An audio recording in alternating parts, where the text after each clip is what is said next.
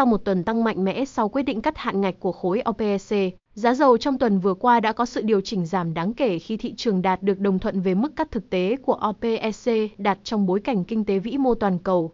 Theo đó, mặc dù nguồn cung dầu thô toàn cầu ở trong trạng thái căng chặt, phía nhu cầu tiêu thụ dầu thô cũng đồng thời rất ảm đạm trong bối cảnh nguy cơ suy thoái toàn cầu ngày càng tăng cao, đặc biệt khi tình trạng lockdown leo thang ở Trung Quốc không có một dấu hiệu khả quan nào sau kỳ họp đại hội đảng. Dựa trên các yếu tố cơ bản hiện tại, xu hướng ngắn hạn theo SFE Research ngắn hạn thiên về tiêu cực, trong khi quan điểm dài hạn ước tính nửa sau 2023 trở đi, rất tích cực và hỗ trợ cho giá khi thế giới khôi phục từ suy thoái và các tác động của việc OPC cắt sản lượng sẽ trở nên rõ ràng nhất. View trung hạn đến cuối hết nửa đầu 2023 sẽ là một sự chuyển giao giữa tiêu cực ngắn hạn và tích cực dài hạn. Tồn kho dầu thô giảm nhẹ 1.7 triệu thùng trong tuần kết thúc 14 tháng 10. Tính đến ngày 14 tháng 10, tồn kho dầu thô thương mại của Mỹ không bao gồm dầu trong SPG giảm 1.7 triệu thùng so với tuần trước. Ở mức 437.4 triệu thùng, dự trữ dầu thô của Mỹ thấp hơn khoảng 2% so với mức trung bình 5 năm cho thời điểm này trong năm. Tồn kho xăng động cơ giảm 0.1 triệu thùng so với tuần trước và thấp hơn khoảng 7% so với mức trung bình 5 năm cho thời điểm này trong năm. Dự trữ nhiên liệu trưng cất đã tăng 0.1 triệu thùng trong tuần trước và thấp hơn khoảng 20% so với mức trung bình 5 năm cho thời điểm này trong năm. Tổng sản phẩm được phân phối trong giai đoạn 4 tuần qua, một thước đo cho nhu cầu tiêu thụ dầu thô, đạt trung bình 20.4 triệu thùng trên ngày, tăng 2 tháng 4% so với cùng kỳ năm ngoái. Trong 4 tuần qua, sản phẩm xăng động cơ được phân phối đạt trung bình 8.8 triệu thùng trên ngày, giảm 6 tháng 4% so với cùng kỳ năm ngoái. Sản phẩm nhiên liệu trưng cất được cung cấp trung bình 4.2 triệu thùng trên ngày trong 4 tuần qua, tăng 1.1% so với cùng kỳ năm ngoái. Các nhà máy lọc dầu hoạt động với 89.5% công suất khả dụng trong tuần trước. Kế hoạch 3 bước của chính quyền Biden Trong bài phát biểu trực tiếp tại Nhà Trắng hôm thứ Tư, Tổng thống Mỹ Joe Biden đã công bố kế hoạch 3 bước quan trọng để đảm bảo an ninh năng lượng của Mỹ khi cuộc chiến giữa Nga với Ukraine bùng phát và OPEC chuẩn bị sẽ cắt giảm sản lượng vào tháng 11. Theo đó, Biden cho biết bước quan trọng đầu tiên là việc bán tiếp tục 15 triệu thùng từ dự trữ dầu mỏ chiến lược SPR. Phần cuối cùng của gói cứu trợ 180 triệu thùng sẽ được kéo dài đến hết tháng 12 để giúp giảm giá dầu hơn nữa và theo đó là giá nhiên liệu thành phẩm.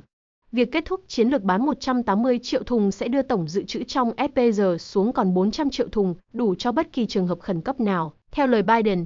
Bước quan trọng thứ hai trong kế hoạch Biden công bố là thuyết phục các nhà sản xuất dầu của Mỹ tăng sản lượng một cách có trách nhiệm. Theo đó, Biden thúc đẩy các công ty nhắm tới việc đạt được sản lượng dầu kỷ lục vào năm 2023. Trước đó, EIA đã đưa ra dự báo rằng sản lượng dầu thô của Mỹ sẽ đạt trung bình 11.7 triệu thùng trên ngày vào năm 2022 và 12 tháng 4 triệu thùng trên ngày vào năm 2023, sẽ vượt qua mức cao kỷ lục của năm 2019. Tuy nhiên, Biden cho biết ông nhận ra rằng các công ty dầu mỏ của Mỹ lo ngại rằng việc đầu tư vào sản lượng dầu hiện nay có thể khiến họ mắc kẹt với các tài sản không cạnh tranh và các khoản đầu tư không mang lại lợi nhuận sau này.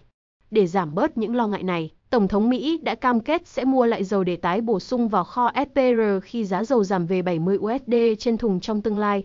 Cam kết này của Biden có tính chất đặt ra một mức giá sàn, ngăn cản việc giá dầu thô giảm quá sâu ảnh hưởng tiêu cực tới các nhà đầu tư vào ngành năng lượng. Cuối cùng, bước thứ ba trong kế hoạch của Biden là hạ giá năng lượng cho người tiêu dùng. Tổng thống Mỹ một lần nữa phê phán khoản lợi nhuận hàng chục tỷ USD mà các công ty dầu mỏ của Mỹ đã thu về chỉ trong một quý, cáo buộc họ sử dụng lợi nhuận đó để mua lại cổ phiếu quỹ và làm tăng dòng tiền đến các cổ đông thay vì hạ giá bán cho người tiêu dùng. Theo đó, Biden kêu gọi các công ty dầu mỏ của Mỹ hạn chế sử dụng lợi nhuận để mua lại cổ phiếu quỹ trong khi chiến tranh đang bùng phát và thay vào đó, đầu tư vào nước Mỹ vì chính người Mỹ. Tổng kết Trong phân tích tuần trước từ SFE Research, chúng tôi đã đưa ra quan điểm rằng thị trường đã phản ứng quá mức với việc cắt giảm sản lượng được công bố gần đây từ OPEC vì một số lý do, Mức giảm nguồn cung thực tế sẽ ít hơn đáng kể so với mức cắt giảm đã thông báo do nhiều thành viên của OPEC đã liên tục thất bại trong việc đạt được các mục tiêu sản xuất. Mức tồn kho dầu thô ở Mỹ cao hơn so với cùng kỳ năm 2021 cũng như mức của năm 2019 và 2018. Nền kinh tế Mỹ tiếp tục cho thấy sự yếu kém cũng như các nền kinh tế của châu Âu và Trung Quốc và tăng trưởng kinh tế toàn cầu đang thấp, nhu cầu cũng đồng thời tăng trưởng chậm lại. Những phát triển xảy ra vào tuần trước đã củng cố những điểm trên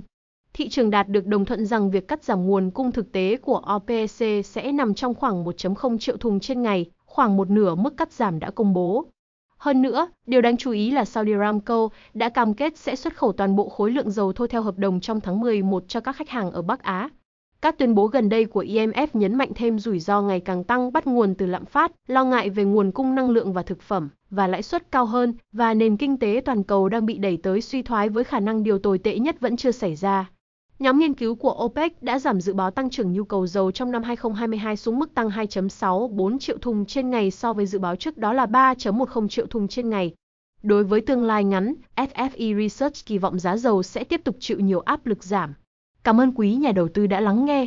Hãy nhớ bấm follow trang podcast của chúng tôi Anchor. Ngoài ra khi click vào Anchor, quý nhà đầu tư cũng có thể nghe những phân tích mới nhất về dầu thô nói riêng và thị trường hàng hóa nói chung tại Google Podcast, Spotify. Kính chúc quý nhà đầu tư nhiều sức khỏe.